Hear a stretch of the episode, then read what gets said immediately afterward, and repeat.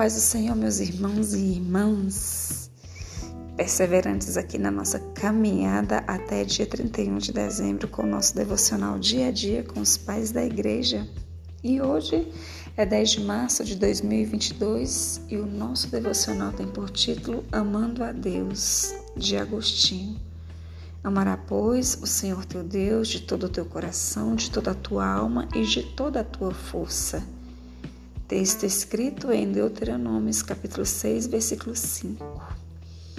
Leiamos.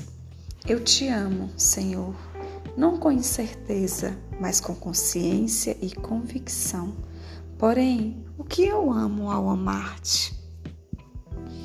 Não é a beleza física, o esplendor do tempo ou o brilho agradável da luz não são as doces melodias de todos os tipos de canções ou o fragrante aroma das flores unguentas e especiarias. Não são o maná e nem o mel. Não são os agradáveis braços para abraços carnais. Não são as coisas que amo quando amo ao meu Deus.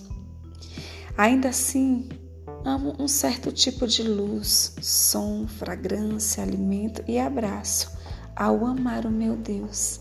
Ele é a luz, o som, a fragrância, o alimento e o abraço da minha pessoa interior. Nesse amor brilha a luz que não pode ser contida em minha alma. Nele ressoam as coisas que o tempo não consegue arrebatar.